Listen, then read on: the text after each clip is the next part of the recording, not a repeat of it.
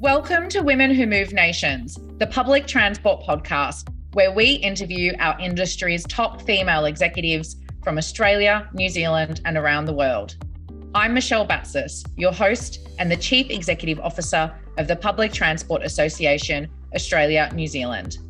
We're raising the voices of women for everyone who works in public transport and mobility, and particularly for any of our listeners who are early in their transport careers and looking for inspiration. Each of our guests shares her views on the future of public transport and provides insights into their career journeys. Make sure you follow Women Who Move Nations on your favorite podcast platform and rate the show to help more people find us. You can also join our community on LinkedIn by searching Public Transport Association Australia New Zealand.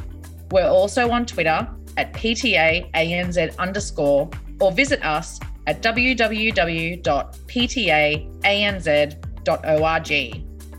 Thanks for listening, and I hope you enjoy this episode. Thanks for tuning in for another episode of Women Who Move Nations, the podcast for women in public transport. I'm Michelle Batsis, and I'm absolutely delighted to be joined today by Julie Mitchell. She is the Deputy Director General of Policy Planning and Investment at Queensland's Department of Transport and Main Roads. Hi, Julie, and welcome. Hi, Michelle. Thank you. So, Julie, I'm so excited to get into the interview today. You're in one of the top transport jobs in Queensland. And by way of introduction, could you tell us about your current role and how you came to be the Deputy Director General in the Department of Transport and Main Roads? Sure. Thanks, Michelle. Um, as Deputy Director General, I'm a member of Queensland Transport and Main Roads Executive Leadership Team. Um, I report to the Director General and lead a division, um, including transport policy, multimodal um, transport strategy and planning, and investment prioritisation and governance. And I have about 650 staff. My area compiles the uh, $26.9 billion statewide transport infrastructure investment program that covers all transport modes like rail, road, cycling, walking, and capital operations and asset management investments. My area does all the property resumptions for projects and is facilitating inland rail in Queensland. It also develops our Queensland tra- Transport Strategy, which is our 30 year strategic vision, and um, statewide and regional plans and strategies for asset management, customer engagement, investment, freight, public transport, rail, cycling, and walking. We also um, put together policies for net zero emissions vehicles and our net zero emissions um, transport roadmap. I've held several positions in transport and main roads in uh, planning projects and networks and in policy and strategy um, and compiling investment programs, uh, particularly in metropolitan region. And so applying for this position seemed logical when it became vacant. Wow, Julie, you have a huge portfolio. I didn't actually realize with 650 staff, but also the breadth and depth of uh, the portfolio responsibilities you have. Uh, and I wanted to actually ask you a bit more about the future direction of the transport system in Queensland. And obviously, in that policy and planning space, um, that's where a big focus would be. And I know you're a champion for innovation as well. And so just in your job, you've kind of given us the the canvas of the landscape that you're looking at. What are your current priorities in your role? And can you share with us Queensland's longer term vision for public transport? Sure. In Queensland, our vision is for a single integrated transport network accessible to everyone. Transport is an enabler, of course, it's not an outcome in itself and it is critical to support economic and social outcomes. And it plays a fundamental role in shaping our city's land use and development. Regarding our priorities, um, we focus our planning on connecting communities to ensure both safe, convenient accessibility for people and efficient movement of goods. There are balancing considerations around efficiency and productivity, as well as access and social justice. Looking at the long term vision, it's no underestimate to say that the scale and complexity of transformation predicted to occur in the transport sector worldwide over the next 30 years is unprecedented. In all sectors, technology is driving innovation, opportunity, and transformation. but in the transport sector in particular, advances are characterised by a high rate of technological change. And examples include new and emerging technologies like um, electric, hydrogen powered, and autonomous vehicles, and the, ability, the availability of real time data, which will um, assist in achieving an efficient, affordable, and accessible transport system. To prepare for the changes that are occurring around us, we've done some research, some scenario planning, some transport modelling, and economic evaluation in order to develop our long term transport vision. And from a societal perspective, the preferred future scenario is one with lower costs and emissions, with greater safety, personalisation, efficiency, and convenience. This scenario includes high capacity public transport as a predominant mode that's well integrated with other modes. In our capital city region of southeast Queensland, where more than two thirds of the state's population lives, an increase of an additional 2 million people is forecast over the next 20 years. And this growth will, of course, have a significant impact on our transport system and means that public transport will play an increasingly important role, particularly high frequent, high capacity links. Rail will be the backbone of Southeast Queensland's transport network. It'll be the heavy lifter for passenger movement and it's the cornerstone of our vision for Southeast Queensland. We expect that in the future, more people will travel to work in the Brisbane CBD by rail than any other mode. And to achieve this, we're planning to make rail services more frequent, more reliable, and faster. And at the heart of this is our Cross River Rail project, on schedule to be operating by mid 2020.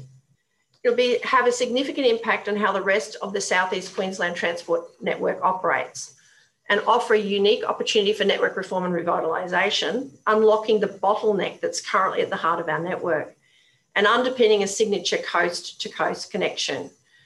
Cross River Rail opens further opportunities, and we're planning to ensure that we can fully capitalise on the capacity improvements the project will bring when it's operational. In our future scenario, autonomous and zero emission vehicles would be shared and seamlessly integrated with public transport. And customers, customers will be able to purchase a subscription across multiple transport services that meets their travel needs and lifestyles. Of course, the new emerging trend towards mobility as a service would be highly personalised and provide integrated journey planning, booking, and payments. Increasingly, services would be accessible online and mobility would be available on demand. Journeys would be seamlessly integrated across car, bus, rail, ferry, and possibly even air travel. And walking and bike riding would increase in importance. As part of an integrated transport system of the future, and would be as attractive as using other modes of transport, connecting people with places locally, supporting healthy and active lifestyles, and creating livable, accessible communities. And that's our preferred vision for the longer term transport in Queensland. Julie, that's actually such an incredible vision. And I haven't heard it articulated in that way before. And it's so exciting to hear that a government authority is willing to set a vision for the state, right? And particularly that southeast Queensland um, corridor where, as you said, uh, you've got such an increase in population forecast. Um, so I've got to say, very excited to hear. I mean, you mentioned the Cross River Rail project, and you know we we know that's going to completely transform the way people move around Brisbane. I know there's a smart ticketing trial going on in the Gold Coast as well before the rollout of a major ticketing transformation. And of course, you've already alluded to the advancements in technology, for example, with um, integrating zero emission buses into fleet fleets. I wanted to ask, in the context of all of this innovation and desire to really improve the network for everyone, where do you get your inspiration from? And, you know, we are UITP, we're connected to global members around the world. I wanted to ask you do you look to other jurisdictions in our region as well as globally for that inspiration to see what are the trends and what's coming next? I'm really passionate about innovation, Michelle, um, as it really provides uh, opportunities to create a better future now and for generations to come. It allows us to make change in order to remain relevant. And um, of course, we formally research and scan the environment, both locally and globally, um, looking for what's happening and what they are doing that um, is leading edge. But in an organisation that embraces innovation, all our staff need to be looking for trends and opportunities. And we welcome industry and others when they come to us and tell us what they or others are doing. And um, my area connects them and ensures they get to talk to the right people in transport and main roads so that we um, can see if it will help us and improve how we do things. And my priority as innovation champion is to make innovation an everyday activity. We're doing some really leading work in electric vehicles with the electric vehicle superhighway and connected and autonomous vehicles with our trial out at Ipswich, in digital license, smart ticketing, and data integration. But innovation doesn't mean large scale or high cost activities. It can be as simple as a process improvement that saves time. For example, removing a redundant approval process, digitising a previously um, paper based process, bringing new technology into link offices in the field with more data, or improving the information we have for decision making. These are all small but priceless changes. I'm focused on giving people permission and the tools to innovate, bringing ideas in and celebrating our success stories. That's really inspiring to hear, Julie. And I love that you're the innovation champion. I think it's such an important role. And it's great to hear that perspective of, you know, it could be a technological advancement, but it could just be that simple process improvement as well uh, for how we work, right? So I think that's really important, knowing that public transport is in a position where we know that it's vital for the sustainability and livability of our cities and regions, um, but also has been really impacted by COVID 19. And what we've seen is a reduction in ridership levels in cities across the world. And so I wanted to actually talk a little bit now about COVID 19 and its impacts on public transport. You know, it's a pandemic that certainly has disrupted the way that everyone moves around uh, their cities and towns and suburbs. And I wanted to ask you, given that you're in a space where you are looking at that future and that focus on what's ahead, what do you think some of the key mobility trends will be? Uh, and how do you think COVID 19 has perhaps impacted those trends and, and what we and what you were thinking before then? Okay, society um, has really had a turbulent few years with uh, both climate and social activism, and then a pandemic thrown into the mix. So, we've spent time um, to understand the travel behaviour impacts of COVID 19 and reflect these changes within existing mechanisms for our policy system, our policy settings, network planning, and decisions about investment. Um, it's good to see that recovery is evident in Queensland. And recent trends observed through the pandemic, such as working from home and shifting from public transport, are really interesting. I think increased work from home, at least part time, will endure as a one off, but ongoing adjustment in demand. But the move back to the office seems to be faster than the move back to public transport. And the trend during COVID restrictions toward increased private uh, vehicle mode share continues. Some people bought cars in 2020 that hadn't previously owned one. They've enjoyed low cost parking in the CBD and cheap fuel. And of course, um, peak hour congestion will grow if the shift to private vehicles continues.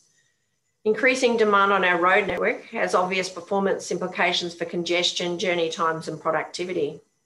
I suspect it will be road congestion and poor travel reliability that drives commuters back to public transport and reverses the trend. We've observed a steady increase in active transport during COVID, and we're hoping to embed these new habits post COVID. COVID's recently been described as a, a, liminal moment in time, sort of like moving through a COVID corridor from one room to a different room. I think it's the start of a transition and the longer term impacts are likely to be very significant. But we just don't know what the next room looks like. I think there'll be greater emphasis on connections and not just transport connections. These will be about how people engage with each other and their environment. And we are scanning and preparing for the change. It's likely to bring forward some of the aspects of our preferred future scenario. Wow, that's awesome to hear. I mean, I've got to say, it breaks my heart knowing that there are people who last year in 2020 bought cars who never owned one before. Um, but I think you're right on the money the increasing congestion that we're already seeing with uh, mode shift in, in different cities, both in Australia and, the, and around the world, I think the congestion will get to a point where people will have to get back on the train or, or the bus or their light rail connection, um, you know, just out of the necessary convenience to get where they want to go. So, Julie, I now wanted to change the direction of our conversation actually and invite you to share more about your professional journey. I know you're a registered professional engineer and fellow of Engineers Australia, um, and uh, I'm always incredibly excited and warmed when we have females who started off with that background. And I wanted to ask you, you know, in your view, what do you think the advantages have been of having a technical background um, and, and now being a leader in public transport? I think being a registered professional engineer is just one element of the journey. Um, it taught me the importance of technical capability and planning and design.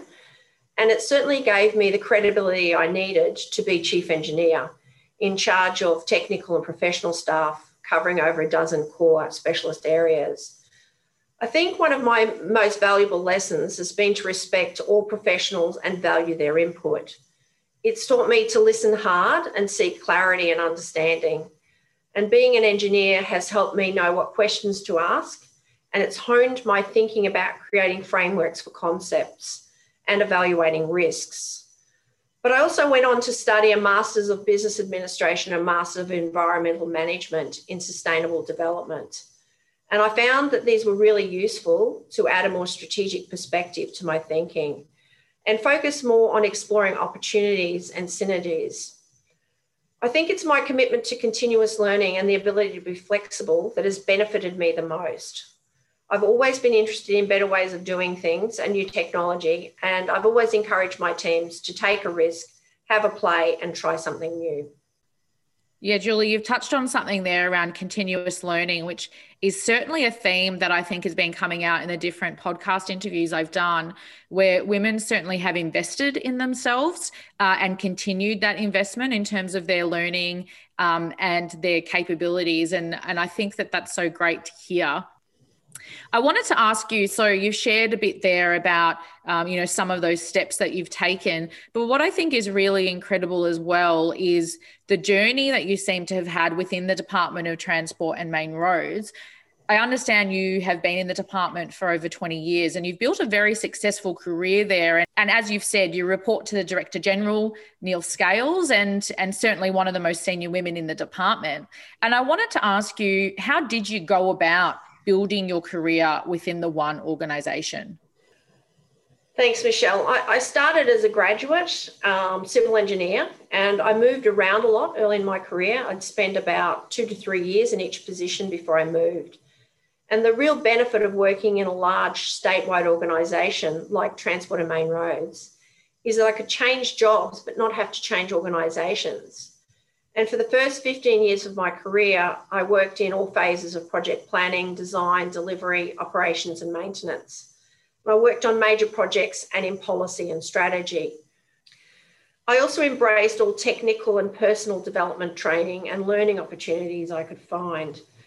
And I knew that after I had a solid um, foundation, uh, I looked out for opportunities and seized them or asked for them, um, often moving sideways and at level and my priority was always to do great, challenging work. Um, before becoming the Deputy Director General, I was Chief Engineer for eight years, and this position is the highest level engineering position in Transport and Main Roads. And being Chief Engineer meant leading and managing the engineering and technology um, division with 340 professional, technical, and support staff in specialist areas of road design, structures, asset management, hydraulics, geospatial, operations, traffic pavements, geotechnical, and materials and testing. And the branch is responsible for developing all technical guidelines and specifications, training, occupational groups, and importantly, um, resolving complex te- technical issues statewide. As I was more of a generalist rather than a specialist, the job of chief engineer was not a position that I had aspired to, but it is a position that I was offered and I grew to really love. And it was the position where, for the first time, I had an organisation wide influence and impact. And I had the opportunity to form a relationship with the CEO. So, seeing all positions as learning opportunities is really the key to staying relevant. And being resilient is also key. Um, I faced um, roadblocks, including sexism, but it's how I bounce back from these that I think can define me. Julie, thanks so much for sharing those insights and being so honest and transparent about your journey through the ranks at Department of Transport and Main Roads, which many of us know as TMR. So I wanted to ask you I mean, obviously, you've had such an incredible career there. There must have been some moments or initiatives or projects that you've been involved with or led um, that you're very proud of. And so I wanted to ask you, you know, looking back, what are you most proud of in terms of the work that you've led and delivered at TMR? Sure. Um, I'm really proud of the energy and drive I've given and the work of my teams on quite a few things. Um, some examples include really pushing to improve road worker safety through innovations and improving the standard and consistency of signing through roadworks. Um, I think the safety of our road workers is, is absolutely paramount. And I'm also um, really proud of getting government buy-in for our uh, Queensland transport strategy and for our rail vision in southeast Queensland. Um, one of my favourite projects, though, would probably be the construction of um, the Centenary and Ipswich motorway interchange, um, including the works for the rail extension south to Springfield. That project was nearly a billion dollars and delivered as an alliance, and I was on the alliance leadership team making key strategic decisions to ensure project success. My role as a project director was to provide day to day assistance and remove blockages for the alliance manager. And the project was a fantastic experience and brought some of the most difficult challenges and satisfactions of my career. Interestingly, these challenges weren't of a technical nature, but rather the smoothing and reforming of dysfunctional relationships between organisations and, um, and stakeholders. It was the relationships that posed um, the extreme risk to project success. And it's really great to be able to travel through a project and show your kids your work. Yeah, I really like that. Thanks, Julie. I appreciate you sharing. And it's actually really important. I think it's something we don't talk about enough. It's actually about how we work with people and the relationships that you build and maintain that are actually so critical to move our people, you know, our cities people around. I wanted to now actually circle back to our discussion about public transport. And we know that often it revolves around trends and what's happening on the horizon, but also you know some of these trends come and go over time. And i wanted to ask you given your role is that future focus? Have you seen a surge in certain trends? I know you mentioned active transport but what do you see coming on the horizon one of the notable trends of the last year has been the increased um, interest in active modes uh, during the pandemic.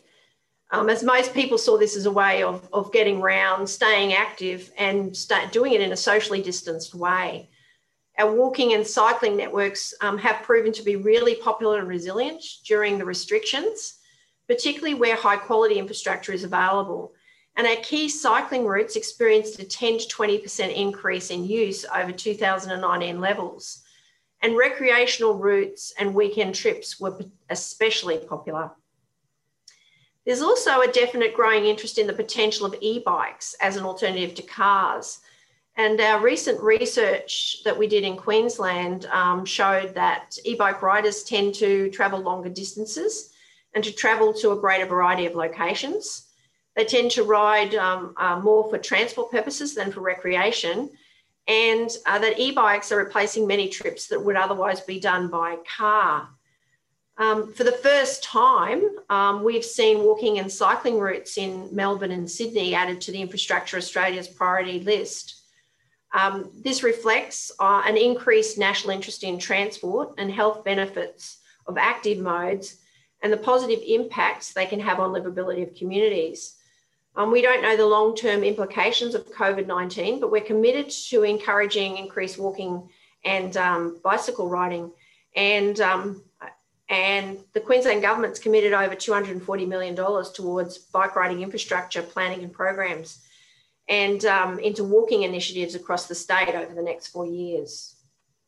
Julie, you certainly have touched on, you know, what we see to be a huge global trend. And it's incredible now the amount of investment actually that's going into infrastructure to enable active modes. Um, and certainly it's something we're very excited about in the UITP network because we see walking and cycling um, and shared mobility options is certainly part of the broader public transport umbrella, um, which will support sustainable cities. And obviously, we look at every transport mode um, except for the single private vehicle user.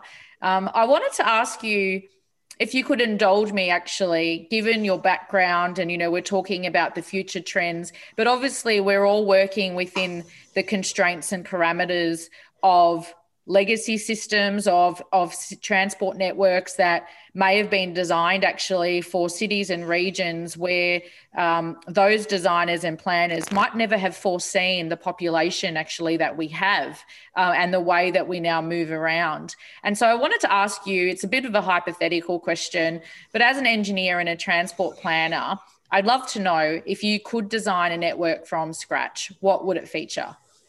Um, I would focus on designing a system that was integrated with land use and then in, influence the land use to benefit from the heavily invested transport system.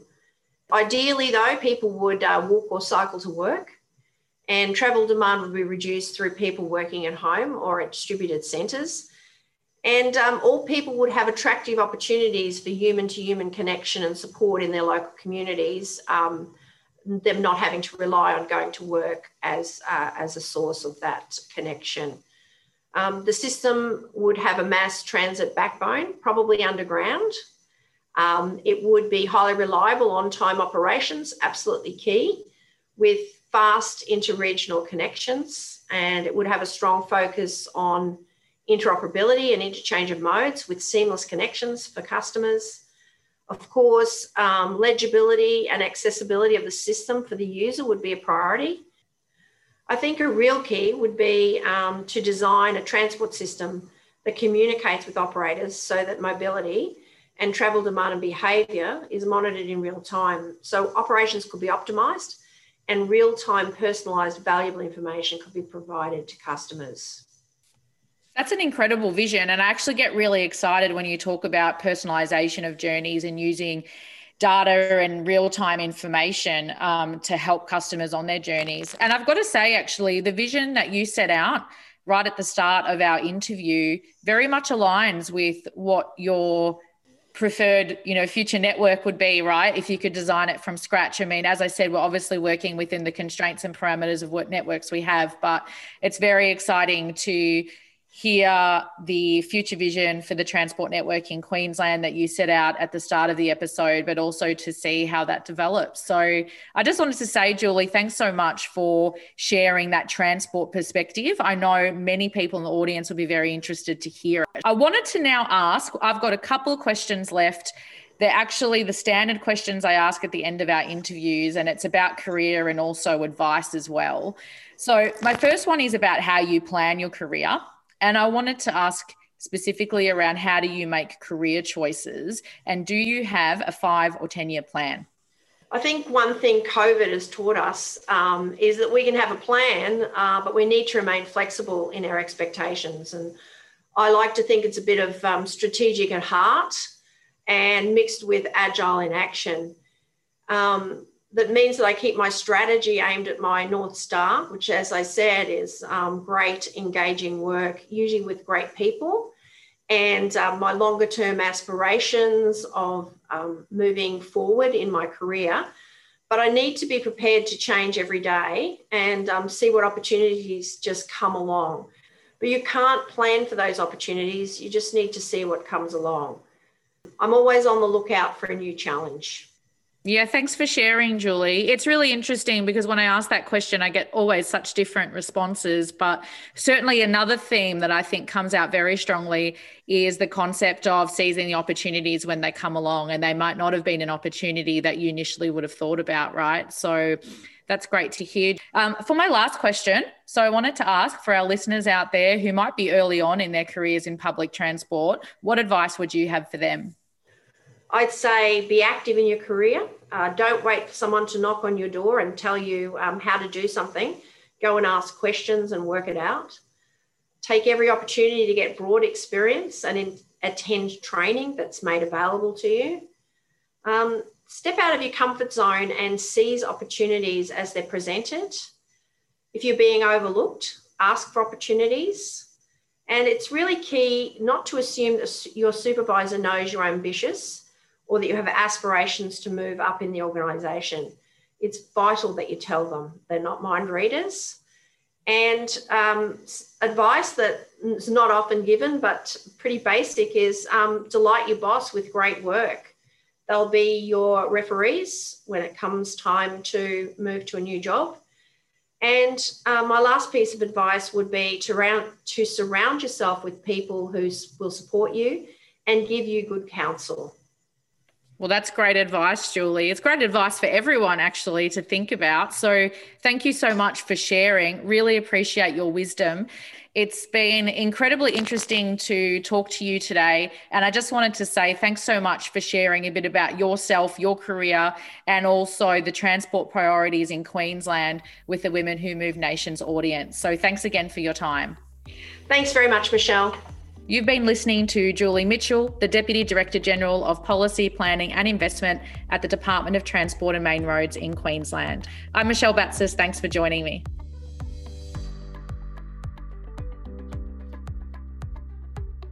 Thank you to everyone for listening to this week's episode of Women Who Move Nations. This series is co produced by Cassandra Kadelka and Lara Rudd, with copywriting by Sophia Dickinson. Please join us each week as we raise the voices of women in the public transport and mobility sector. I'm Michelle Batsis. Keep safe and keep our nations moving.